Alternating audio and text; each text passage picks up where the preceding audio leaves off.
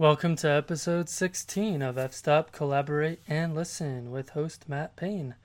Today's guest is a legendary writer and photographer, uh, Guy Tal.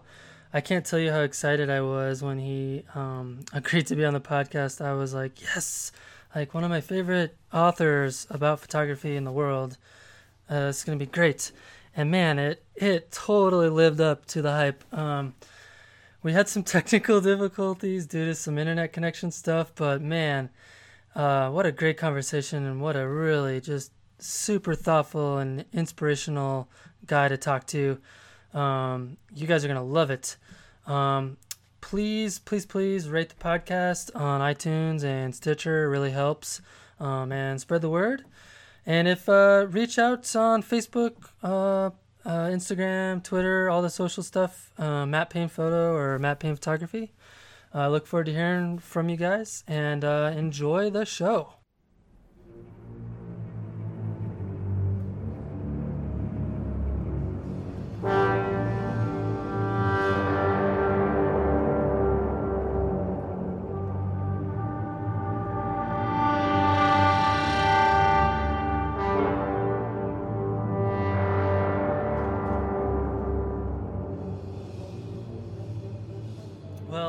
Guy Tal, man, it's it's a super honor to have you on the podcast. I really appreciate you taking the time out of your schedule to to come on the show.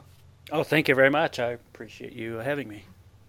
Absolutely. Um, you know, I've I've been following your blog for probably a good five or six years now. I've I really really enjoy your writing. There's just something about it that um, it's it's emotional. Like you can tell that it comes straight from your soul and and and I, I really like that. So I just wanted to first say props to you for that. Well, thank you very much. I mean, for me, it would not be worth doing without being able to connect with it on that level. Absolutely, yeah. I mean, it's super obvious that um, that you have a passion for for writing as well as photography. Um, I mean, I, I would say, I, I'm, every single podcast I've done so far, um, every person has said, "Man, can you get Guy Tal on the on the podcast?" I'm like, "I'll try." oh, thank you. That's a big compliment. Yeah, you're you're very well known, so that's cool. So, I mean, just you know, we've never had a single conversation other than um, just you know my blog comments, and so maybe just tell us a little bit about you and um, kind of I know you're from Torrey, Utah, or you live in Torrey, Utah, but mm-hmm. maybe just tell me a little bit about who you are and what it's like to live out there, and maybe you know whatever whatever else you think would be cool for for our listeners to to know about you. Okay, well, it's a it's a pretty uh, convoluted story about how I got here. I uh, was born. I grew up in Israel. I lived there for 26 years. Uh, I didn't actually speak English on a daily basis or uh, write in English until I was 26. Um, but wow. I, I, yeah, I decided to leave Israel for a lot of different reasons. And uh, when I decided that I wanted to live in the U.S., it was very important to me that I would not be uh, considered an outsider. So I wanted to make sure that I learned the language properly, that I could speak without an accent, that I could write properly, um, and obviously got to know a lot of the local traditions. And uh, for me, coming here is very. It was a very strange um, feeling. Uh, it's like starting over as an adult, already knowing a lot about life and about the world, uh, and about who I was and what I wanted to get. Um, so, uh, my first introduction to the Southwest actually came during my mandatory military service in Israel. Uh, we were out on the Golan Heights, and uh, the military brought us a, uh, a, truck with care packages and all kinds of stuff.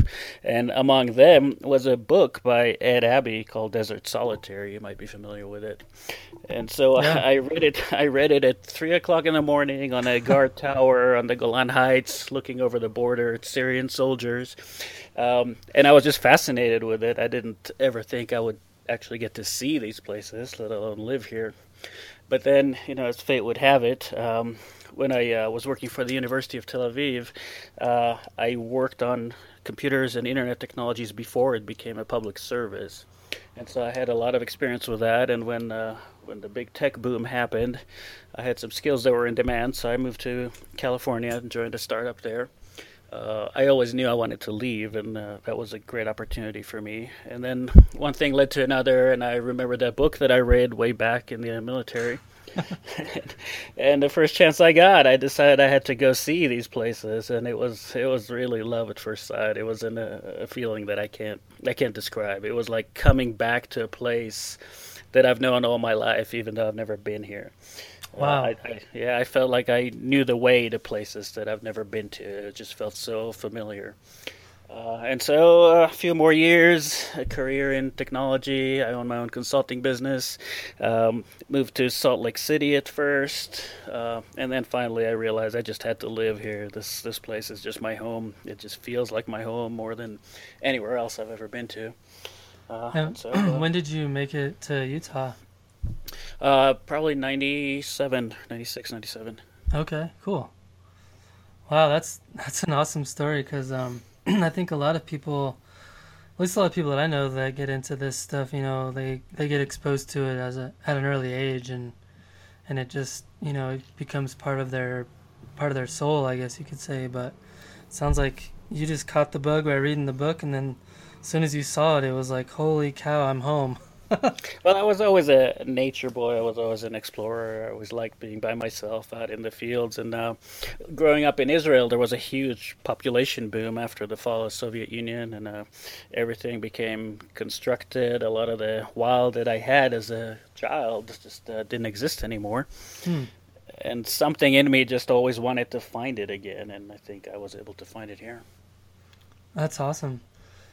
so, what is your um, how did how did you pull photography into that connection to that um, landscape and and maybe talk a little bit about um, what that connection means to you because I think that comes out in your writing, but it's I think it'll be interesting to hear you kind of talk talk through that for how what it means to you to connect to to the to the natural world and through photography. Uh, I practice not always uh, deliberately, but I realize now that I've always practiced photography as a self-expressive art, as a self-expressive medium, which means that it expresses my own thoughts and feelings, my own uh, inner states, things that are related to my experiences, rather than just documenting things that I see. And so, as I evolved as a person, photography kind of evolved with me. It wasn't really planned. Mm. I hmm. picked up a camera in my teens at the time, I couldn't even tell you who Ansel Adams was. I didn't have influences. I just wanted to photograph things that I encountered uh, in the wild, doing the things I love to do and it kind of grew with me. The more I learned about life, about myself, uh, I just found means of expression using photography because it started being a, a skill, something that I like to do. And then I realized that I could apply that skill in a lot of different ways, just as an expressive medium, just like writing, just like music, just like any other thing. So I wouldn't necessarily say that photography is a uh, the the best or the most worthy medium for it, but I think that when someone has a means of expression and things that they consider worth expressing, it's a it's an evolutionary process. It's not like there's a list of places and things and techniques and that I need to do. Uh, it's just as I grow, as I experience, as I feel, it gives me a way of uh, uh, composing it, of, of uh, placing some order around it, and sharing it with others. Yeah, absolutely. I mean, one of the things that always has drawn me to your photography is um, it's it's very unique in terms of um, subject and composition and and the subtlety of of of a lot of your work is you know it, it's it's just it's different um, which which I I don't you know it's not like trophy hunting like where you see a lot of people on Instagram or whatever nowadays that they're just trying to get a checklist of locations or shots, and I feel like um, your photography is more. You can just tell that it's a more personal uh, process, and so.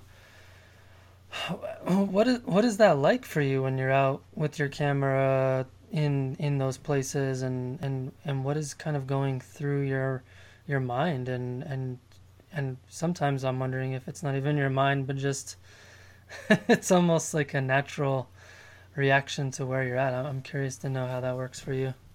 Yes, I, think it's a very holistic thing. For me, the the emphasis is on the experience. I want to be there. I want to feel. I want to, you know, have a multi-sensory experience to, to taste and to touch and to smell, and all of it combines into, you know, some of the most meaningful experiences of my life. And the camera is there with me. I don't go out looking for photographs. I just experience something that moves me, and then I try to distill that into a photograph, or at least capture some aspects of it in a photograph. Uh, and sometimes the experience is so overwhelming that I won't even bother with the camera. It's it's a secondary consideration for me. Yeah, yeah, that's. I've always struggled with that because a lot of my photography is in the wilderness in Colorado here, and and a lot of times, you know, I'm up up above tree line witnessing a sunrise or a sunset, and it's it's it's really distracting to like think about taking the photo but then also trying to experience being there. It's sometimes it's hard to do both.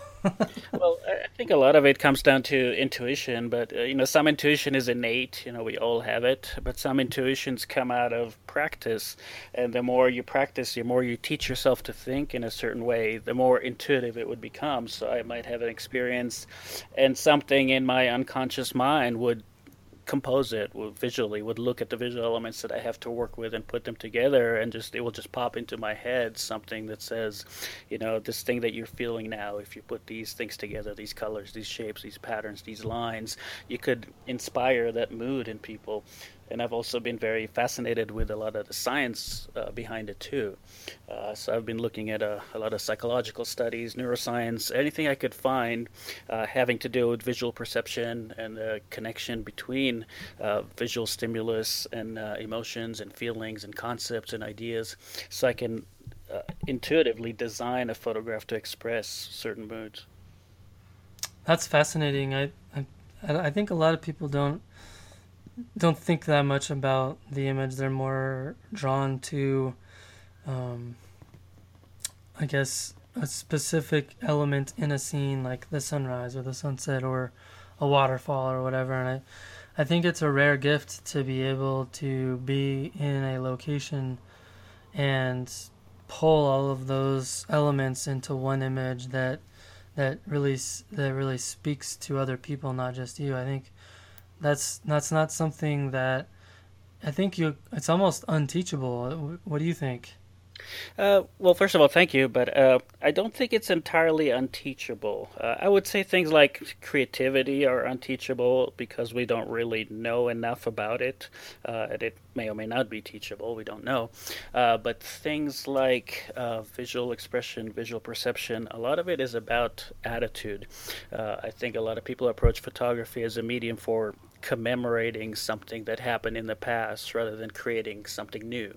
Uh, mm. And and if if you look at the at the landscape, uh, both as a source of inspiration and as a repository of elements. Think of it as a language. You have a visual vocabulary. You know the meanings of colors and lines and shapes and juxtaposition and what you can combine to c- produce what effect. Uh, it's communicating in, in this language. It's it's an ambiguous language. It's not as precise as spoken language, uh, but you can express things that are a lot more intuitive rather than factual. Ah, that I, am sure some people listening are thinking like, "Man, that's heavy," because because I'm trying to think about when I'm when I'm in the field and I'm I feel like sometimes I overthink um, like the compositional elements or or the different aspects of what I'm really trying to capture. And and I and I and, and I maybe part of it for me was I started out as photography was a means to commemorate my my mountain climbs, and so it later become more of an expression of of my experiences and and what I'm drawn to in the wilderness. But that took a long time f- to develop for me, and and now it comes more naturally. But I it's it's funny because I don't. I find that the more I think about it, the less successful I am. If that makes sense. Uh, yeah, it does. Uh, and actually, just to complete my previous answer, I realized I forgot that. I actually do teach a class called a visual language uh, about creating emotional experiences in photographs rather than uh, uh, just purely documentary. Um, and you know, Edward Weston, you said it took a long time. Edward Weston's famous uh, advice, he said he if he had one advice to a new artist, it's that there are no shortcuts in photography. I mean, we all start in fairly similar ways, wanting to document things, wanting to master certain uh, techniques. But then, as we grow, and assuming that we grow, um, then uh, it evolves with us. I don't think you can expect somebody to photograph instantly like someone who's been photographing deliberately and expressively for years, for decades. Yeah, I mean, and I think it's interesting because what I've seen is a lot of people get into photography maybe it lasts a year or two or three and, and then they kind of just drop out of it for some reason. And i'm wondering if those that have dropped out of it maybe they haven't connected it quite that way in terms of um, using it as a form of artistic expression Actually, I'm, I'm fairly certain that's exactly what happens because at some point you master the techniques, the technical novelty wears thin. You've checked off all the boxes of all the national parks and all the places that everybody else shoots, and then okay, now what? Uh, and if you don't have that expressive, um, I would call it desire or, or passion or drive within you, then there's really nothing left to hold your interest. Uh, and I think that's also why, for a lot of people, photography is a social pursuit because that's a different kind of reward that you get from photography. Uh, but for me, being a, an introvert my whole life, uh, the expressive powers of photography have always been extremely fascinating because I can communicate and share with people in ways that I wouldn't feel comfortable doing in person in a conversation. Yeah, it's funny you mentioned that because I'm actually a pretty big extrovert. Um, but when it comes to um, photography, I'm incredibly introverted in terms of what I want to experience. I, I generally don't want to be around other people, or maybe one or two other people at the most. And beyond that, I start to just get a weird taste in my mouth in terms of the experience. There's something about solitude and being out there alone for me that connects me better to the landscape and and, and finding that expressive process. But um, I've I've, I've often found with artists that um, uh, that I've spoken with um, that there there's there tends to be this I don't know how to say this. There tends to be people a lot of the people that I've found that are really great artists tend to have either be extremely introverted or have had um, a profoundly disturbing experience in their life, maybe with substance abuse or or with the way they grew up or or some other experience, and and then they find art as a means of expression that helps maybe helps them cope with the world or helps them heal or mm-hmm. or maybe it, it just makes helps them make more sense of the world. I I find that to be just an interesting um, I guess, dichotomy between introversion, extroversion, and, and, and artistry in general. Mm, absolutely, and, and, there's a known correlation between um, rates of depression and people in creative professions. So those things have been studied, and I'm not shy about admitting to anybody that I do suffer from severe depression at times, and it is very therapeutic to me the experiences and the ability to express things visually in a in a creative way. Both of them, to me, are, are a way of uh, uh, if, if you're familiar with the flow uh, effect, um, it's it's a way of getting into that flow state of mind where your uh, attention is entirely dedicated to that creative work, to that beauty, to the experience, to whatever it is that you are working on, uh, and it leaves no room for other things. So it's almost like taking a break from the things that hound you, from your demons, just to just to be able to engage in something that is very meaningful and personal and deep. Right, it's like a, a natural Xanax or something.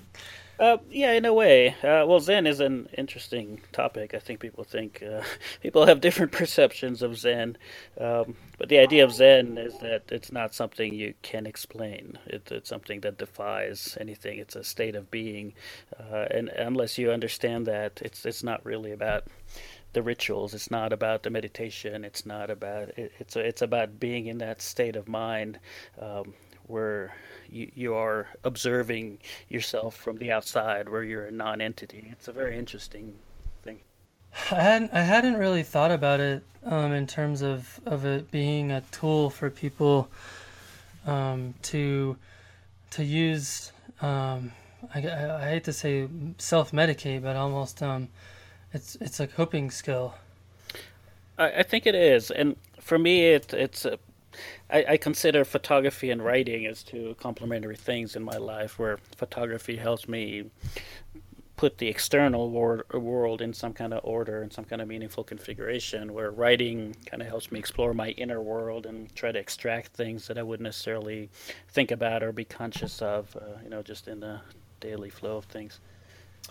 Yeah, so shift, shifting gears just a little bit, one of the um, things that I really enjoy about your writing that um, that I that I like I really like about it is uh, it it seems like you you you spend a lot of time thinking about um, the conservation of the landscape and and what it is how important that is uh, for photographers. I was wondering if you could touch on that a little bit from your own personal kind of perspective a little bit.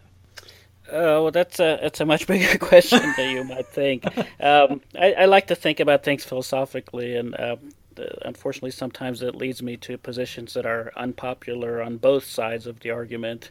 Um, so, yeah, I, I, absolutely believe that we should preserve those wild landscapes. I mean, there's an existential factor to it, right? That's that's a foundation of life, uh, but also uh, the experiences, the experience of wildness uh, if if we get rid of that, you know, like Wallace Stegner said, something will have gone out of us as people if we lose that. Uh, and I think the problem is that if you don't already know what that experience is like, you will not be able to value it properly. Mm-hmm. Uh, and so it's very difficult to explain to people that a piece of land in its wild state can be more valuable than anything you can extract from it or build on it, uh, unless you know what that value is, and it's not a value that's measurable in uh, in money.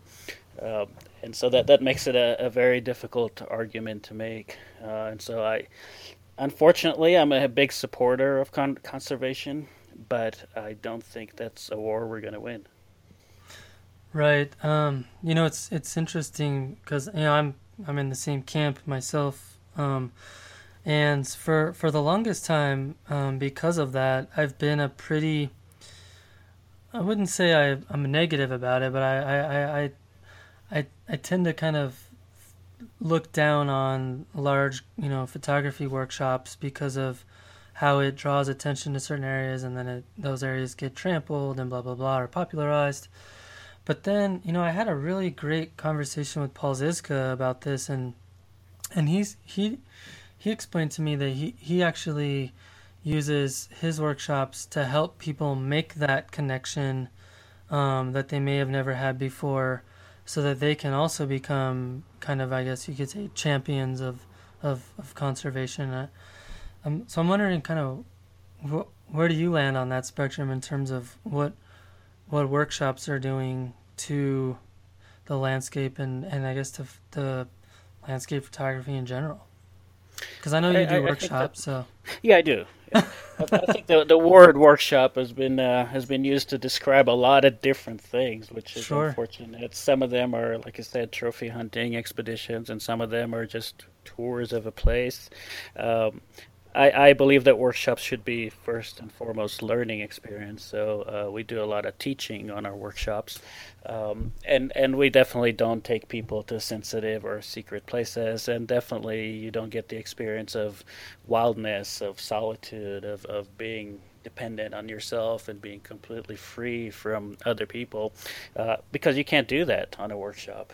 Uh, so we try to do as much as we can. We try to I guess primarily eliminate that barrier that people have, where it's you know there's there's my safe life in the in the hive, and then there's everything out there that's big and scary and unknown, and just make them comfortable in the landscape. And I think that that's the first step to actually appreciating those experiences.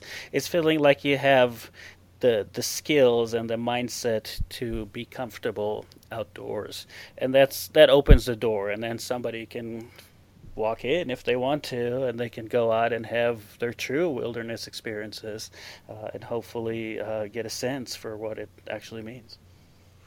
Yeah, that's that's great. Um, because I, I feel like you kind of just hit it right on the head with your first sentence, in that workshops have taken on all kinds of shapes and sizes, and I feel like um, if I feel like a lot of people's expectation is that they're gonna get that that trophy shot or whatever. And I think, um, well, a lot of photographers perpetuate that by by kind of saying that's what they're gonna give you. But I like the I like the idea that that, that a workshop can also be a a teaching experience and a learning experience, not only around photography but also just about being in being in the wild. Yeah, and I think photography is unique in that, and and it's uh, very unfortunate. I think. I mean, if you take a writing class, you're not going to spend your time copying Shakespeare, right?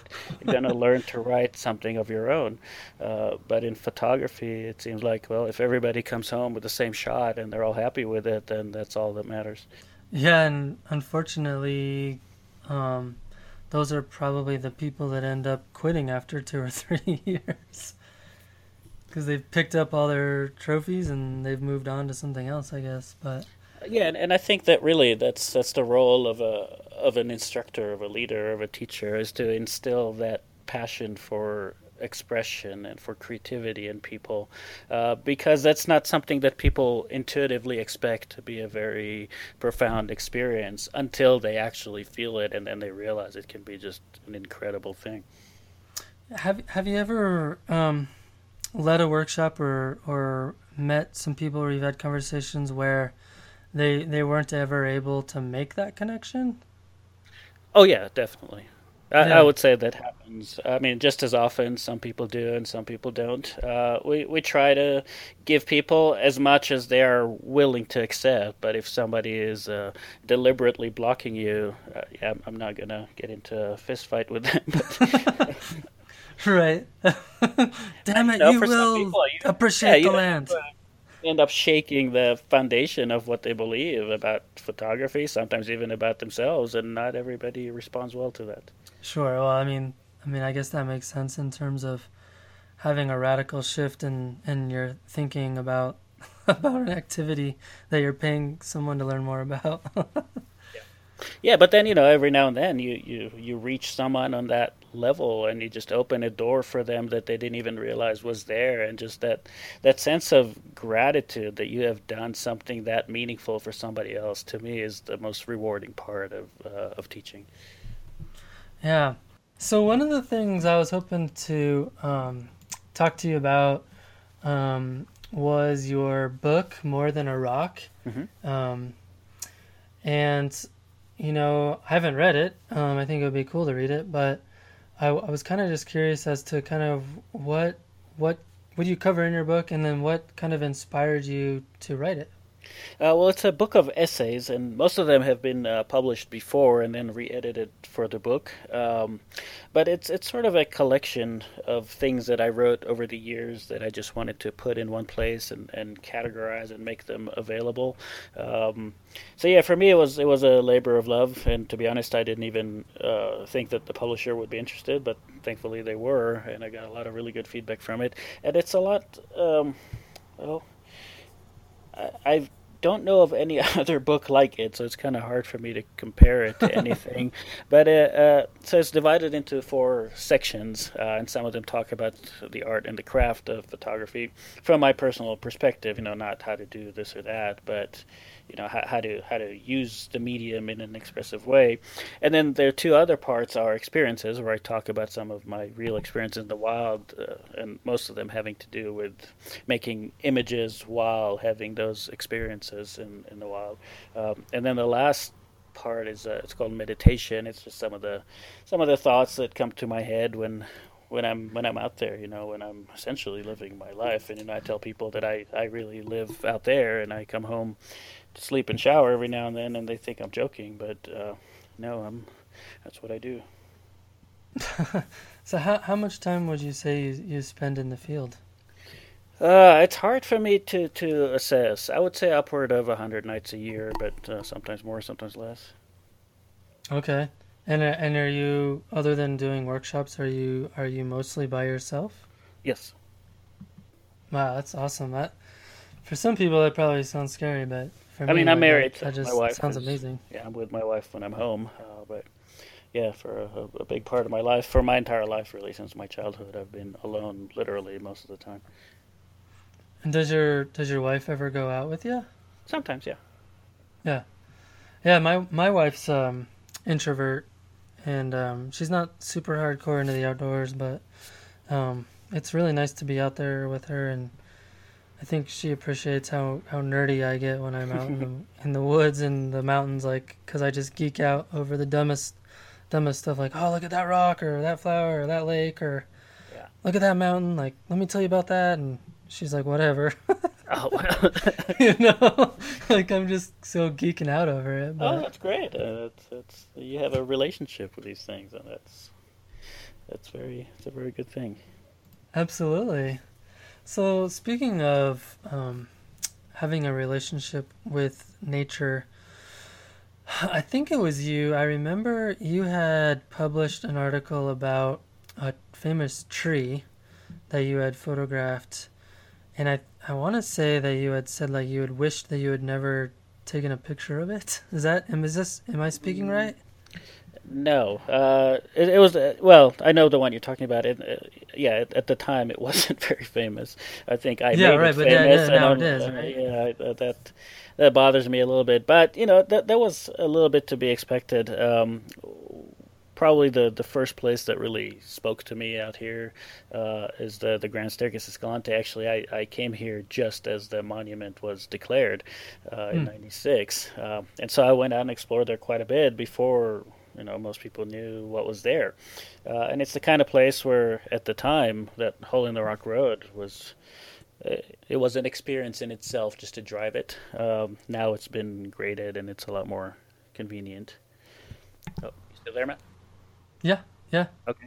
Um, but anyway, I think you know, to an extent that was to be expe- expected because it's not that far from the road. It's not that difficult to get to. It's just that you can't see it from the road. You have to you have to walk there. But what really troubled me is, uh, I mean, for me, this was the place where I would go and camp out in the Grand Staircase for a couple of weeks and not see anybody. Uh, now mm-hmm, you can't mm-hmm. you can't do that anymore. Uh, and that particular place, it's it's a big it's a series of big dome-shaped rocks, and I like to just hike up to the top of these rocks and just sit there, you know, just to meditate, just to, to you know look at the elements, just to look at the weather, just to be by myself. And there's a great view from up there. Uh, and it, if you go to the top of these domes, you realize that some of them have these big holes in them, and there's pretty big trees in there. Uh, so yeah, that tree was thriving for a pretty long time, and it's a good-sized tree. Um, and it was all completely engulfed, completely covered inside that big rock dome, so you wouldn't even know it's there. Uh, but it recently died, which was one oh.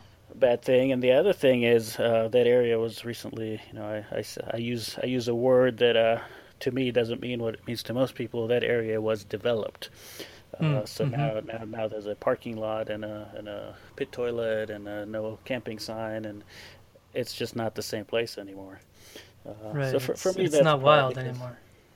Uh, correct. So I mean, yeah, the place is still there, literally, but um, the experience is not the same. Uh, to, to me, the, the main attraction is not the tree; it's the, the sense of communing with that tree all by yourself after you haven't seen another human being for a week, and that's an experience you can't have anymore.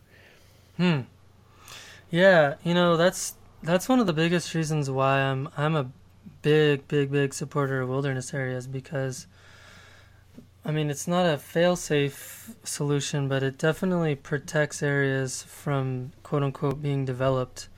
Um, you know, there's still here in Colorado. I know there's there's there's areas of like the Weminuche Wilderness area that have been popularized just because of um, the mountains that are there and the and people wanting to climb them, but for the most part, there are just areas up there that that that will never be touched until unless you know Wilderness Act gets repealed or something. But um, I, I I I know exactly what you mean. It's there's something about a the sense of place and connecting to that sense of place, and if that sense that place is altered in any way or or quote unquote developed, I, I mean, I would personally feel a profound sense of loss if that were to happen to certain areas that I, that I enjoy. Um, so I mean, I guess that, that seems like kind of what you're describing is almost like a sense of loss. Uh, it, it is, and, and you know, I'm just going to preempt. You know, some people think it's a, an egotistical thing to to feel, uh, but I, I don't think so because I'm not the only one that's denied that experience. That experience is now denied to everyone, uh, and it's a very deep and profound experience that many more people could have had that will not have it anymore. Uh, if you don't mind, I'm just going to search for a little bit. There's a, a great quote from uh, David Brower uh, that he wrote about. Um, Glen Canyon after they created the uh, Lake Powell. Uh, so uh, right just before just before the dam, uh, uh, David Brower, who was the executive director of the Sierra Club at the time, uh, and Eliot Porter, the photographer, went to document that area before it got flooded, and they created a book called "A Place No One Knew." Hmm. And this is yeah, this is David's quote at the end of the book. He says, Remember these things lost the native wildlife, the chance to float quietly down a calm river, to let the current carry you past a thousand years of history through a living canyon of incredible haunting beauty. Here, the Colorado had created a display that rivaled any in the world.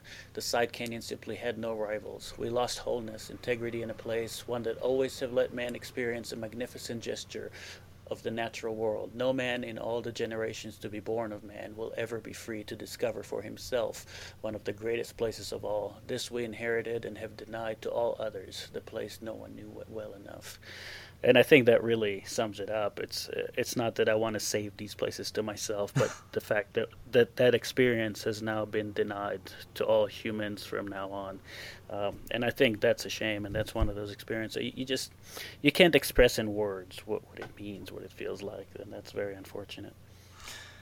Oh man, I'm kind of out of loss for words there because uh, first that was a moving quotation, but uh, it just really resonates with me because um, I don't know. I guess I was raised by my parents to be really appreciative of the land and and you know they kind of instilled in me like a leave no trace type ethic and um, I feel like to some degree just be you know outdoor activities have become more popular and photography is even more accessible than ever and I feel like some people have they just weren't they just weren't raised with those standards or those ethics or maybe they just never appreciated them or understood why that would be important. But you're right um, development of those areas is um, it's funny because the intention of development of some of those areas is to let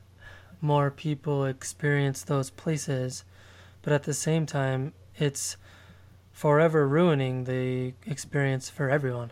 mm-hmm. Yeah, and actually, as, as you were saying that, I'm a little ahead of you. I was looking up uh, something that Yvon Chouinard said uh, fairly recently. He said, Everyone doing this outdoor lifestyle thing, it's the death of the outdoors. Mm.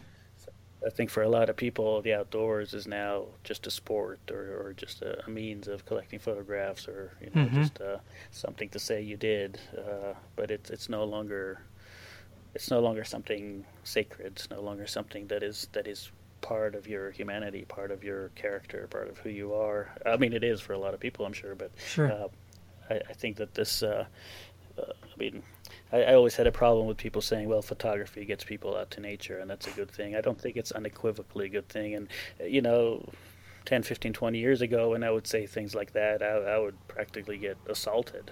Uh, but now I see a lot more people are coming to this realization that this, uh, this, uh, huge increase in popularity of these places for whatever purposes uh, is is killing them. Yeah, no, I, I, I, I agree. I mean, I, I I guess I kind of got to witness it firsthand um, just from my appreciation of. that's funny because it's it does sound selfish. Like only I'm allowed to experience nature the way it's supposed to be, but you know, like when I was a kid, my parents would take me up into the mountains, and and you'd run into maybe one or two other people, and and pretty much everyone that was up there was up there for the kind of the same reason, and was a you know, I mean, they just wanted to be there and appreciate it. And nowadays, it's like you go to those places and it's it's a freaking zoo. Like there's just yeah. thousands of people up there, and you're like, what happened? I don't understand. Yeah, and I remember I had an argument with one person once. He said, "Well, what if other people want to have the experience that you did?" And I said, "Well, that's exactly it. To have the experience that I did, they would need to not know that it's there. They would need to discover it and be awed by it. Uh, and if you know where it is, you already start off from not having the same experience that I did." Hmm. Uh, I just feel like within the internet age, those, those that's just almost impossible to some degree in terms of. I mean, I know there's areas like in the Southwest for sure, and like in Yellowstone and Alaska where there's undiscovered areas, but on the large, I feel like there are just areas that they've been discovered by someone and it's been blogged about or it's been photographed and it's harder and harder as time goes on to preserve those areas. I feel like. Uh, well, I think that's the thing is people think that if they preserve the appearance of the area, that's good enough. But if you don't also preserve the experience of the area in all its dimensions, you know, the silence, the solitude, the difficulty of access, those are all dimensions of experience, and those don't feature anywhere in conservation efforts. Hmm. Oh, I'm having an existential crisis on our conversation. Seriously, because I, you know, every once in a while I'll write uh, uh, articles for magazines or, or on a, on my other website for mountaineering, and I, you know, I give people instructions like, here's how you get to this place, and it's. Now I'm like, uh, should I do that? you know, like maybe I shouldn't do that. Uh, well, maybe uh, pick. We'll change topics so that uh, I don't cry myself to sleep tonight, um, or maybe I should. But uh, one of the things that I like to ask um, my guests is, um, you know, the name of my podcast is "I've Stopped Collaborate and Listen," and I'm wondering, um, what advice would you have for other photographers or new photographers um, relating to the concepts of collaborating and listening? Oh, that's that's a big one.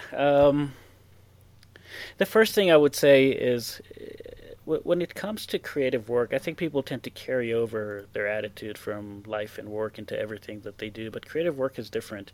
Uh, I think that creative work should be a, an individual pursuit. So, I guess my first recommendation is first of all, anything that's worthwhile you're going to fail at it multiple times. you know, your successes will be riddled with failures. So if you're only going to go for the uh, the fish in a barrel kind of kind of shots, you're, you're never you're never going to grow. So don't be afraid to fail. Um, be willing to experiment. Be willing to be yourself. Be willing to. I mean, there's so much of our lives today that's just controlled and managed. You know, there's laws, there's rules, there's there's traditions, there's all kinds of things that dictate so much of what we do. Here is something that you do by choice, and that no one has the right to dictate anything that you do. Do it for yourself. Do it in your own way. Just try to try to uh, tone down the the background noise and just just be yourself. Use these as, as those flow experiences where all your attention is completely focused on yourself and what you're doing, uh, rather than what you will do with it or how what anyone might think about it. Just a quality of experience to me is so much more important and more rewarding than any photograph that you would make. Uh, so make that the primary focus um, and allow yourself time to grow. You know, in the past, if you wanted to be an artist, you went and apprenticed with a master for years and decades before anybody even considered you an artist artists. And you know tell tell somebody today that it might take years or decades from the time you bought a camera until your work is worth showing. You know it's not going to fly but but it's still true. Ask anybody that's been practicing anything with a passion for years or decades, and they'll tell you what I do today is, is worlds apart from what I did when I started off. No matter how good I thought I was, you just start to realize just how much more there is. Uh, so don't don't be deterred by it. You know, it's it's part of the, the adventure of life. It's part of it's part of growing. Is it grows with you, and it's part of you, and it expresses something about you. Uh, and this is something that you could do. You could practice with that attitude. Uh, it's your choice. I don't know. That might be more than just a simple advice, but uh, I guess what I'm saying is it's it's it's your own individual pursuit that you can practice on your own terms. Yeah, no, man, that's that's right on because um, that's something I, I've been kind of preaching for the last year or two. Is um, I, I've been kind of on this crusade for calling people out on on bad mouthing other photographers or or techniques or like you know like why why why it shouldn't matter what other people are doing. Focus on your own work and and and um, improving yourself and who cares what other people do. And to some degree i would say who cares what other people think? I mean it's it's art.